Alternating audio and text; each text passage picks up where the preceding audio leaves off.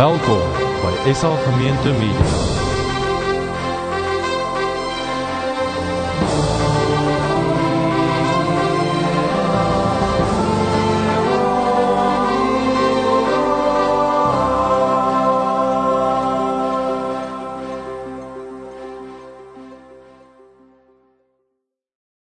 Vriende van my kant af baie hartlik welkom vanoggend. Ek ek het vroegoggend 'n idee gehad dat die van ons wat hier is is maar die onfiks is. Toe sê een van ouens dis nee nee nee nee, hy het laas naweek 'n maraton gehardloop. So. OK. Ehm um, dis al nie almal van ons is die onfiks. Eers al 'n paar fikses hier rondom ons so. Ehm um, ons kan rustig wees daaroor. Ek wil baie graag hê ons moet vanoggend ehm um, gaan gaan ons 'n bietjie iets anders doen. Ehm um, eers gou na 'n kort video video snit kyk en dan bietjie kyk wat die Bybel oor dieselfde ding, selfde saak sê. So, kom ons kyk gou na 'n ehm 'n video van Numa. Um, Robel, die vir julle wat hom nie ken nie, um, wat op 'n ander interessante manier bietjie vir ons op 'n ander hoek laat kyk na wat die Bybel vir ons sê. So kom ons kom ons kyk eers gou hierna.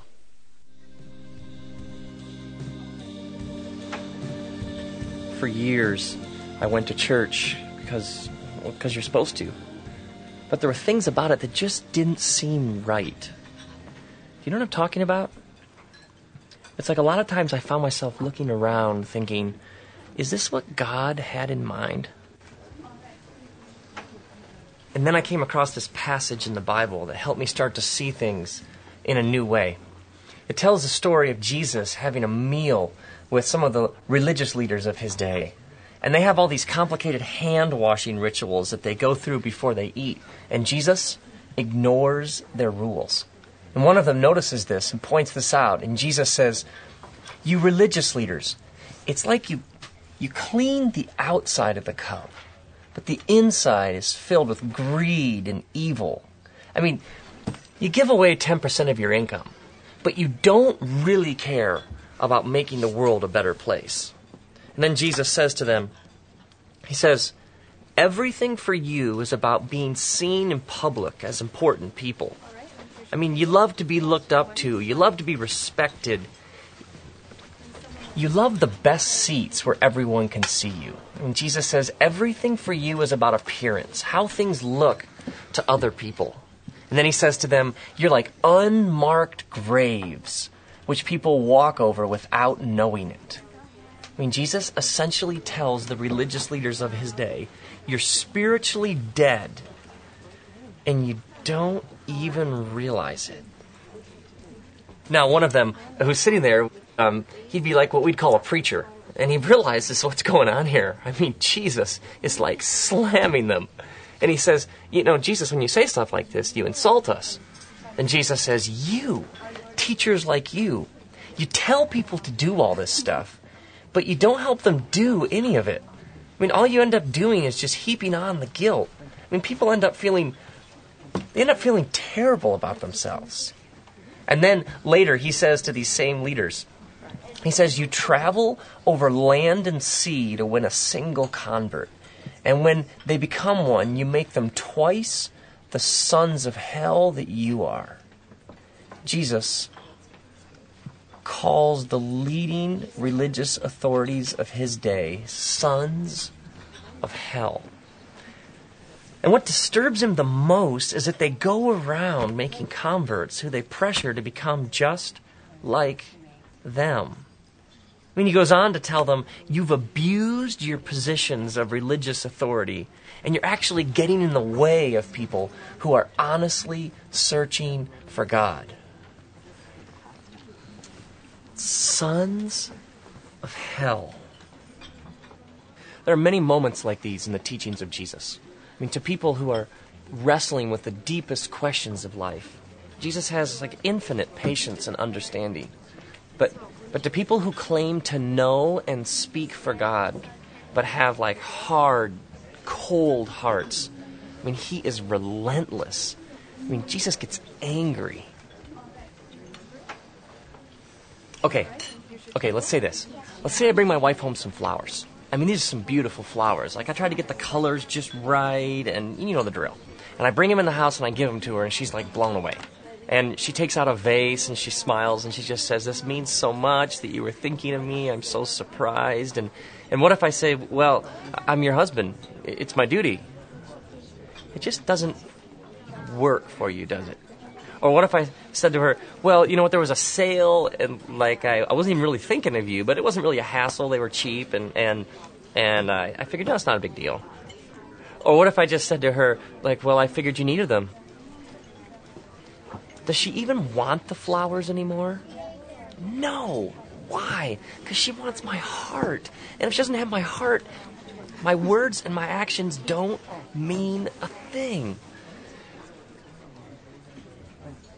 Is this how God feels? One of the central prayers of Jesus' life was called the Shema. Part of it goes like this Love the Lord your God with all your heart, and with all your soul, and with all your might. I mean, we can go to Mass or services or prayers every day. I mean, we can we can sing all the right songs and we can recite all the right prayers. But if it's just going through the motions, I mean, what's the point?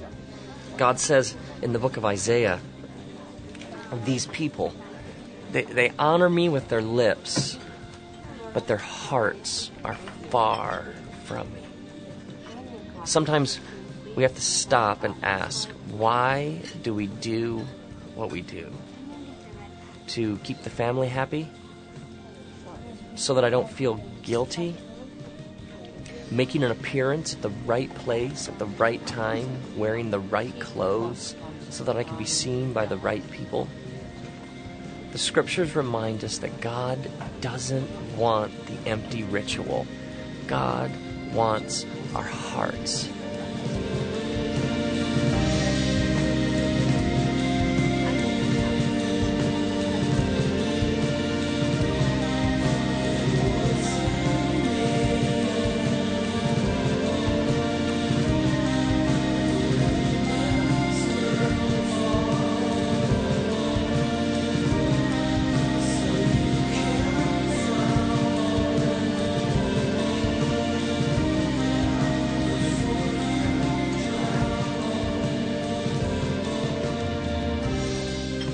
You give money away? Why? I mean, why give to a church or an institution or someone on TV? Because God needs it? God says in Psalm 50, if I was hungry, I wouldn't tell you. The world's mine and everything in it. Do I give like the right percentage of my paycheck so that I can get God off my back? I mean, God gets what God wants and then I can do what I want with the rest? When God has my heart and I realize that everything I have, I've been given. There's even a letter in the Bible called Corinthians in which God commands people not to give out of compulsion or guilt or reluctance. The letter even goes on to say you should only give what you've decided in your heart to give. Because God loves it when you give because you want to. If I'm giving because I think that like I'm supposed to or because God needs it or so that I don't feel guilty, I should keep it. God God doesn't want it. There's even another passage in the Bible where God is speaking to some extremely religious people. And they've been coming to his temple and going through all the right ceremonies, and yet they've been neglecting the needs of those around them.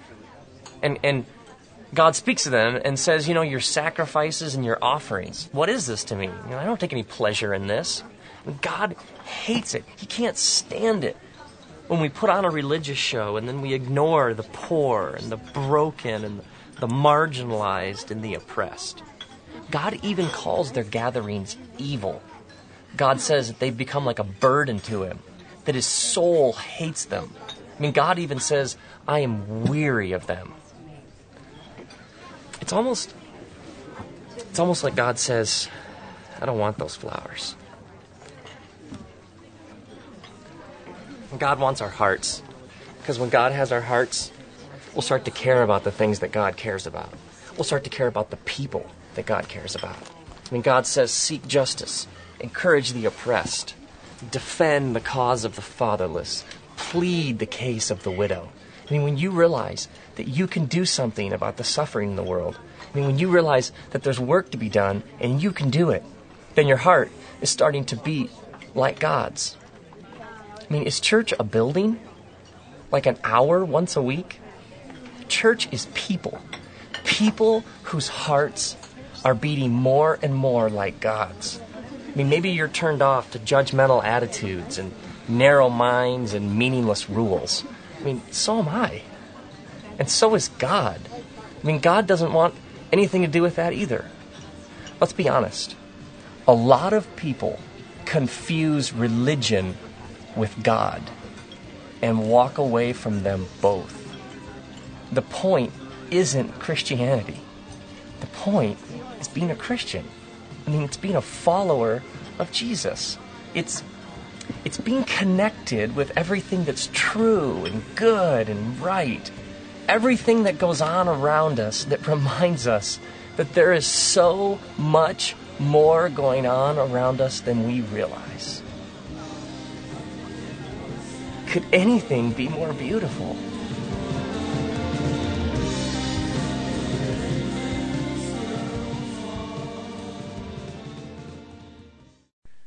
Here is die heel belangrikste ding is wat's in ons harte.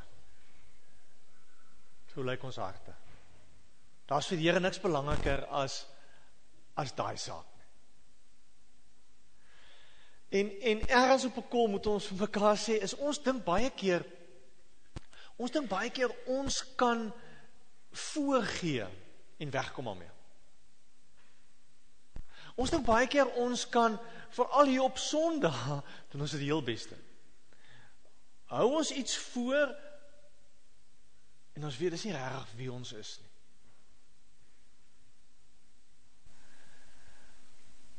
Kinders is goed daarmee.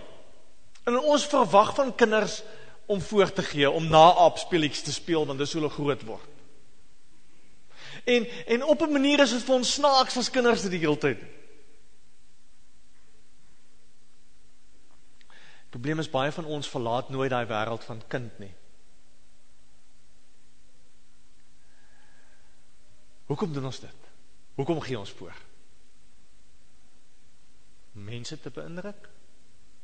Ons dink dalk mense gaan meer van ons hou. Ons is dalk bang mense hou nie van die mens wie ek is nie. Nou probeer ons iemand wees wie ons nie is nie.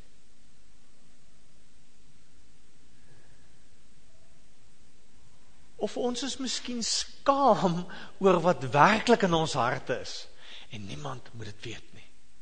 Solank niemand weet wat ek dink en waarmee ek my op my eie alleen mee besig is nie, dan gaan ek oukei okay wees. Kom ons lees baie interessante gedeelte Handelinge 4 Handelinge 4 vers 33 en dan die eerste klompie verse van hoofstuk 5. As jy nie 'n Bybel het nie, steek net jou hand op, dan kry ons vir jou 'n Bybel. Skaam wees nie, voorgee jy het een as jy nie een het nie. Kry. Daar agter is 'n paar manne met Bybels asseblief, Emil, help. Waar is die verwelkomingsouens? Ehm um, ons moet 'n paar Bybels kry.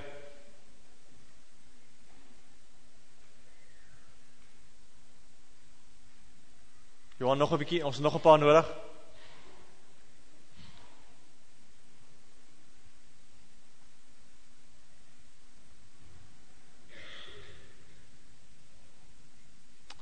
Goed. Ag gaan nou 'n Bybel by jou kom. Dis. Okay. Hierso, hier, ons soek nog Ivanka hierdie kant hoor, daar soek ons 'n Bybel, asseblief. Ons lees um, Handelinge 4 nou net om die agtergrond eers te teken want ons moet dit verstaan. Ehm um, hier voor Johan hier voor nog. Ehm um, hierdie is die storie van die eerste kerk. Eerste gemeente. Handelinge 1, Handelinge 2 waar die gemeente begin het. Handelinge 3 hoe hulle aan die gang kom. Handelinge 4 hoe hulle begin uitgedaag word. Ehm um, en dis amper soos 'n maraton um, op 'n kol begin 'n ou lekker vinnig en jy hardloop lekker vinnig om eers te draai, maar dan kom jy aan ek moet aanhou en aanhou en aanhou. Ek ek hoor vanoggend hulle sê hier op 18 myl is die kritiese ding. Johan, jy wat gerol het al geweet. Op 18 myl blykbaar gebruik jou liggaam al sy energiereserves op. En dan is dit hulle hulle hulle sê dan hol jy teen die muur vas. OK? Die van julle wat al gehardloop het sal weet waarvan ek praat. dan kan jy nie meer nie.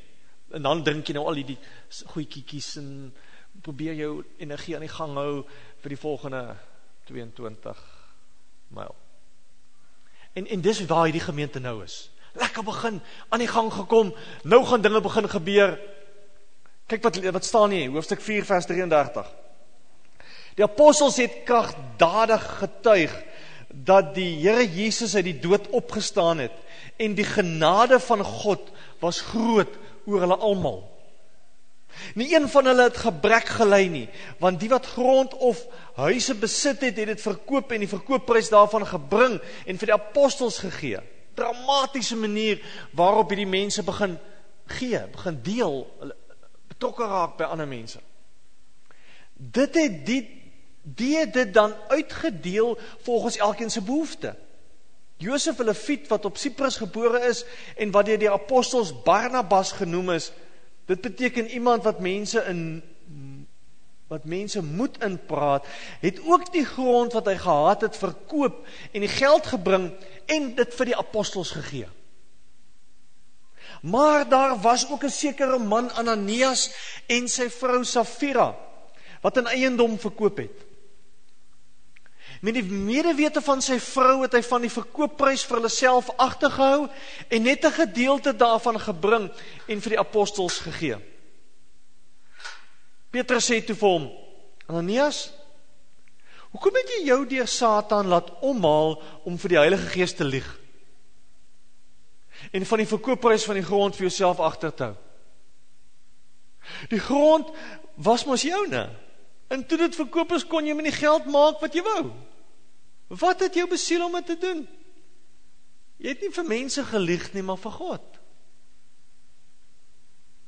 Toe Ananias dit hoor, het hy dood neergeval en al die ander wat dit gehoor het, het baie bang geword. 'n Paar van die jonges het nader gekom om toegedraai en gaan begrawe. Omtrent 3 uur later by die volgende erediens het sy vrou daar aangekom, onbewus van wat gebeur het. Petrus vra toe vir haar: Sê vir my, het julle die grond vir soveel verkoop? Ja, sê sy, vir soveel. Sê Petrus vir haar: Waarom het julle ooreengekom om die gees van die Here uit te tart? Die mense wat jou man begrawe het, is nou net weer by die deur en hulle sal jou ook uitdra. Sy het onmiddellik voor Petrus, voor Petrus dood neergeval. Die jong man het ingekom, gesien sy is dood en haar by haar man gaan begrawe. Die hele gemeente en al die ander mense wat hiervan gehoor het, het baie bang geword. Die hartseer ek wil amper sê die die eerste hartseer verhaal van die eerste gemeente.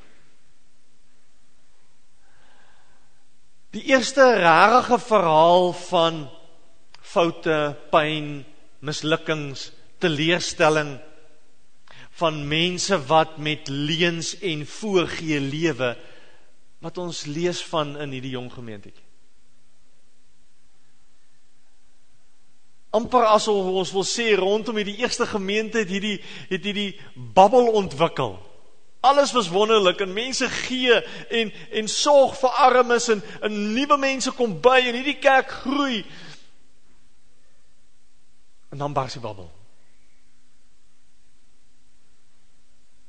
Barnabas verkoop sy plaas, 'n stuk van sy grond en gee al die geld.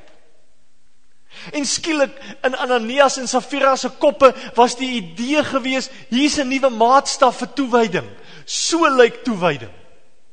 Ons gaan dit ook probeer. En kom Ananias en Safira en sê, "Kyk hoe toegewyd is ons. Ons gee al ons geld." Kyk hoe gelowig is ons.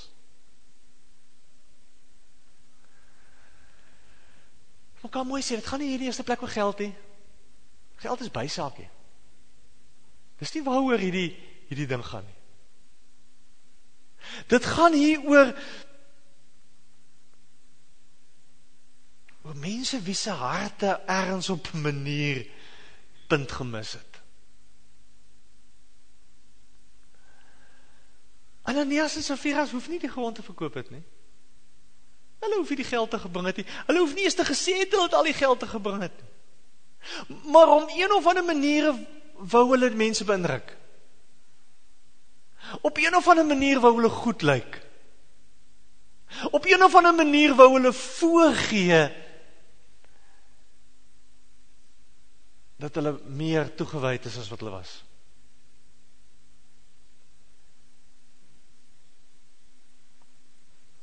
Ons doen dit ook. Ons gee ook voor.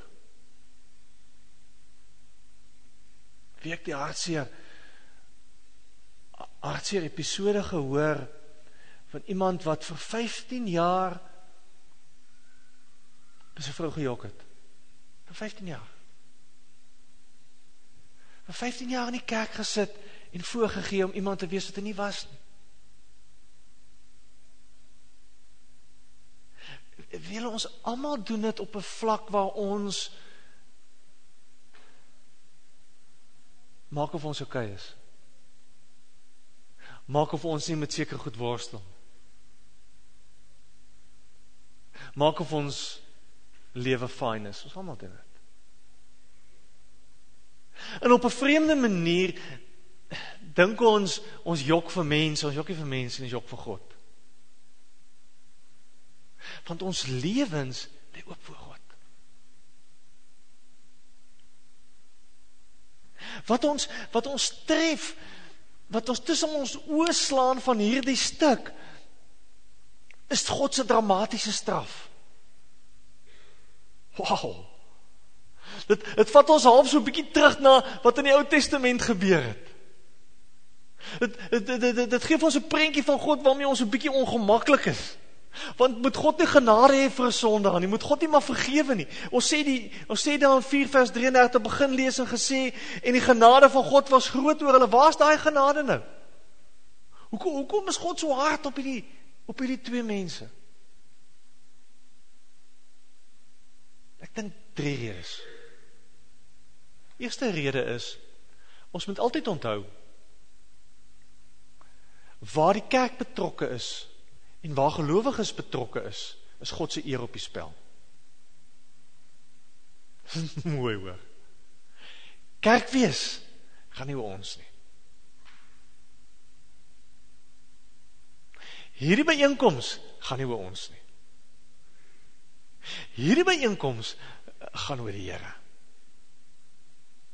En daar waar ons in sy teenwoordigheid kom en daar waar ons hom verteenwoordig, is sy eer op die spel.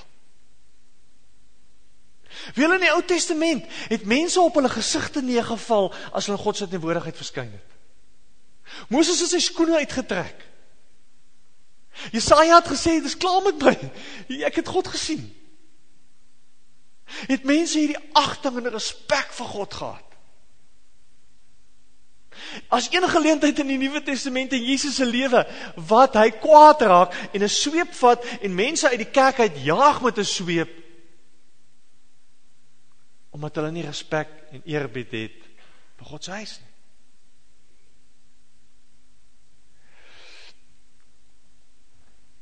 Ons kan nie vir God jokkie.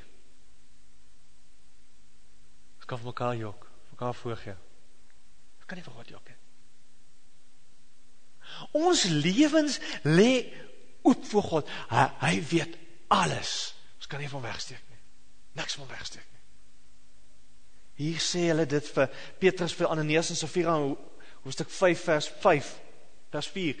Wat het jou besiel om dit te doen? Jy het nie vir mense gelieg nie. Jy het vir God gelieg. Ek het sommer toe ons staan en sing dit Johan. Hierdie gedagte by my opgekom is Hoekom sing ons? Sing ons nou maar net. Die liedjies, nou gaan ons maar deur die woorde. Of of verstaan ons dat ons lewens oop lê voor God en God op 'n manier in ons lewens inkyk en vir ons sê maar wie's jy? Wat is hierdie goed? Jy kan vir my, jy kan vir mense goed probeer wys, maar Ek weet wie jy is. Weet wie jy is. Eerste plek vir mekaar sê God se eer op is, is op die spel. Die, die tweede plek vir mekaar sê is God verwag eerlikheid en opregtheid. Dwars deur die Bybel lees ek dat God baie tyd het vir mense wat wat eerlik is. Wat opreg is. Ons het laasweek met mekaar gepraat oor Job se eerlike stryd en worsteling. Job wat nie verstaan nie en in stoei met God daaroor. Ons lees van baie Bybelkarakters wat by God kom en sê Here, ek kan nie glo ek het dit gedoen nie. Here, vergewe my. Here, kyk wie is ek? God verwag nie van ons om volmaak te wees nie. God verwag van ons om opreg te wees.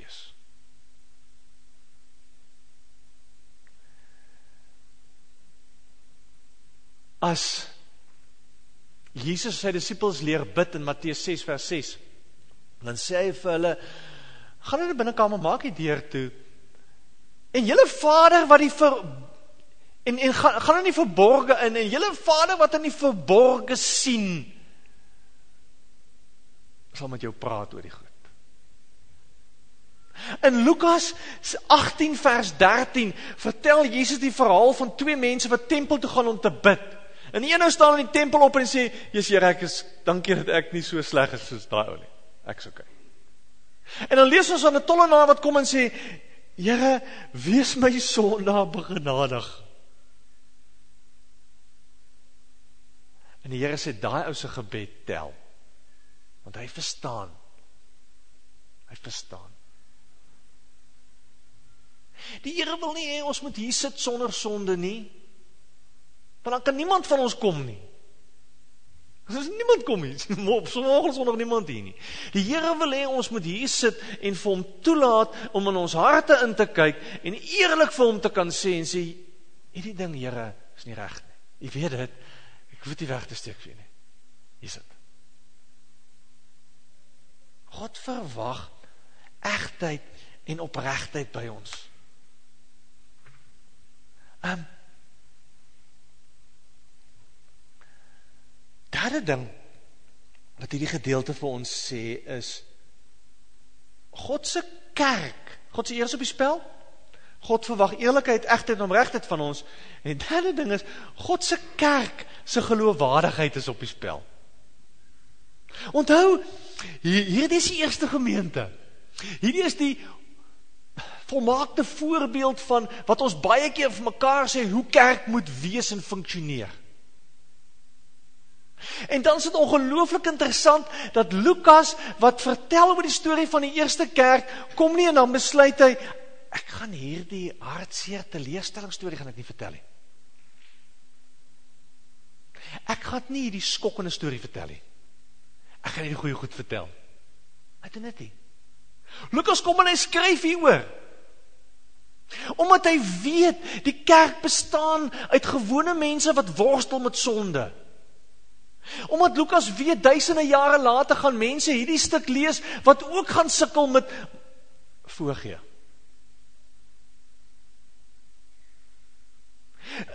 Lukas weet dat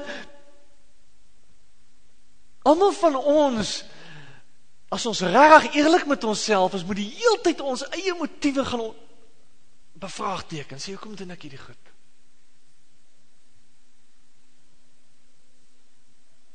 Ek is oortuig daarvan dat ons het almal ergens 'n storie of 'n ervaring gehad van hoe sleg dit was dat mense in die kerk my met 'n masker hanteer het.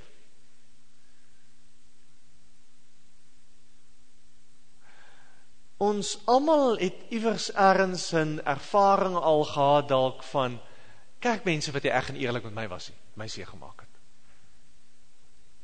ons baie van ons het 'n ervaring storie waar ons ander gelowiges seë gemaak het.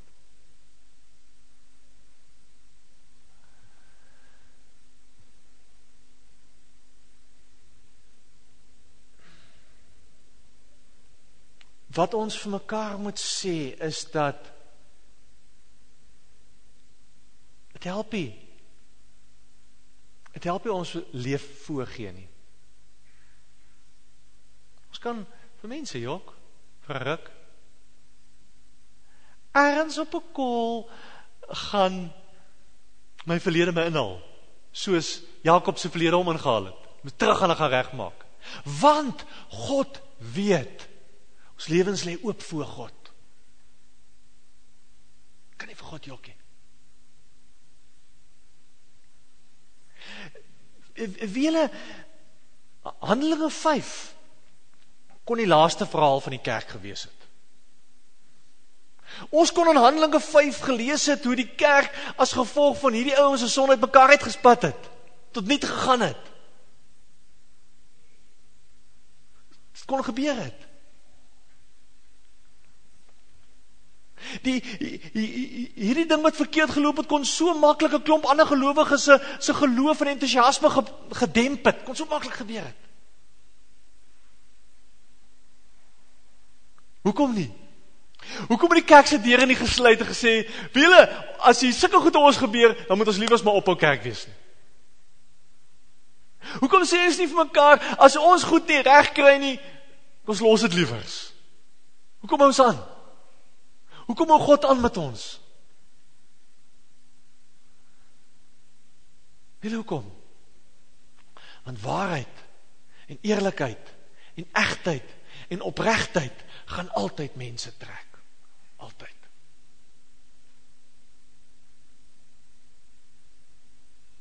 En 'n kerk wat die eer van mense soek, gaan dit nie maak nie. En 'n kerk wat bestaan uit mense wat die heeltyd met maskers leef en voorgee, gaan dit nie maak nie. Soos Rob Bell gesê het is, hoekom doen ons nie goed? God se vraag is wat is in ons harte? Wat is ons motief?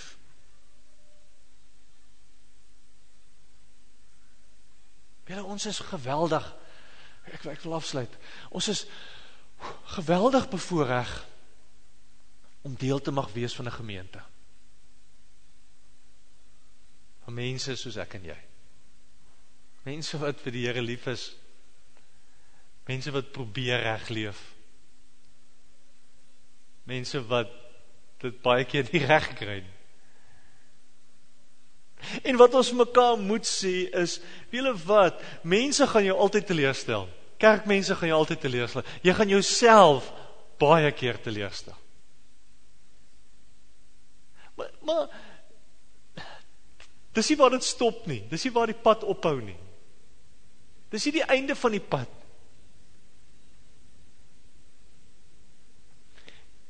Ons Ons kan maklik dink met voorgee gaan ons ver kom. Want ons doen dit al so lank. Maar dit gaan nie so werk nie. Ergens op 'n kol gaan jy maar moet eerlik wees. Jy kan vir mense om die bos lê, kan nie vir God om die bos lê nie.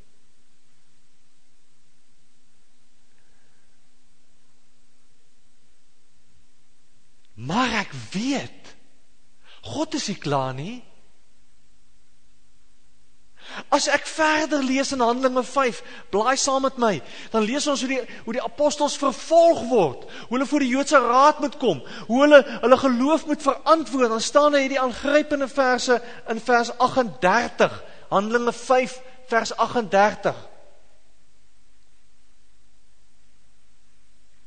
Daar staan, um, die, die, die Joodse raad besluit dan nou, wat moet hulle maak, wat moet hulle maak? Kijk wat staan daar. Nou kom, gaan, uh, kom een van die, uh, een van hulle uh, leermeesters kom en hy sê, laat staan hier die mense en laat hulle los. Want as wat hulle wil en wat hulle doen mensewerk is, sal niks van kom nie. Maar as het van God kom, sal jylle hulle nie kan keer nie.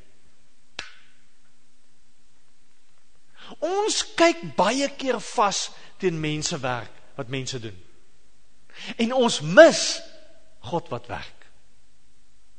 Vele, selfs met ons foute werk God.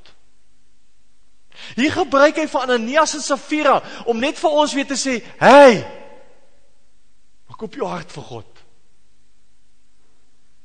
Want God gaan bly werk. En dis die storie van die res van die kerk. Res van die geskiedenis van die kerk.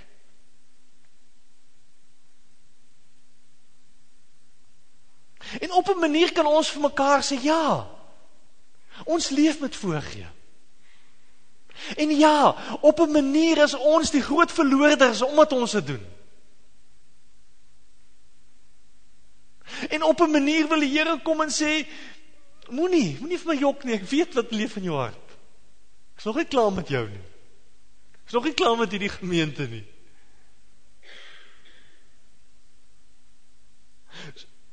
So ons mag eerlik wees voor God. Ons mag. Ons mag ons harte vir hom oopmaak.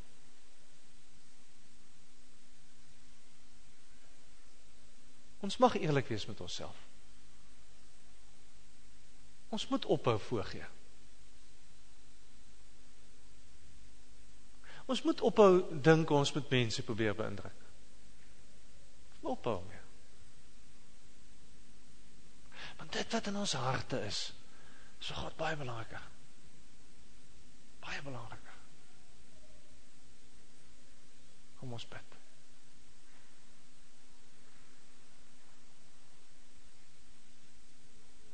Hemelse Vader,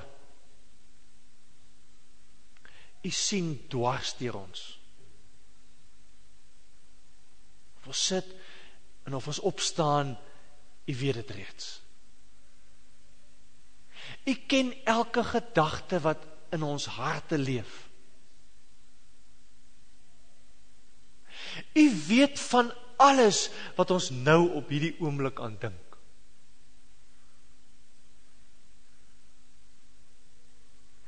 Here, U weet alles wat ons vir mense probeer wegsteek. Wat ons geheim probeer hou. Wat niemand moet weet nie. U weet dit klaar. Here, U weet van elke verkeerde gedagte, begeerte, daad wat ons in die geheim doen. Wat ons soms dink nie so erg is nie en niemand gaan weet nie. U weet dit.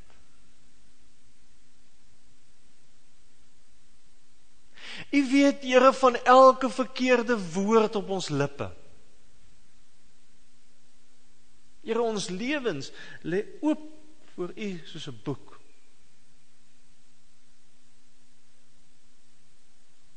En baie van die goed is ons skaam, Here.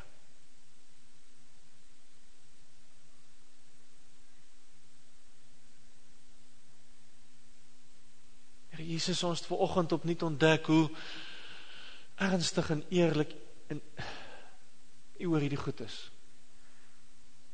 Dat u nie sonde in ons lewens gaan duld nie. Dat u nie gaan toelaat dat ons dat ons u naam op die spel plaas nie, Here. Daarom daarom Hemelse Vader, vergewe ons. Vergewe ons vir ons voorgee. Vergewe ons nie net dat ons goed wegsteek vir U nie, maar dat ons ook met verkeerde goed besig is, Here. Wat ons wil wegsteek. Ons is jammer, Here.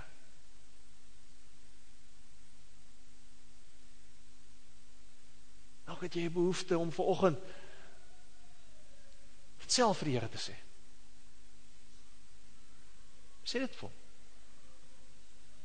Sê vir hom, Here, hierdie ding is 'n geheim. En is nie reg nie en ek is jammer, Here. Ek is besig om my lewe en die lewe van mense rondom my te vernietig. Sê dit vir hom. Here Jesus, ons kom baie keer hier met maskers op. Ons gee baie keer voor om mense te wees wat ons nie is nie. Here help ons om eg en eerlik te wees. Here ons wil U pas gryp want ons het niemand anders nie.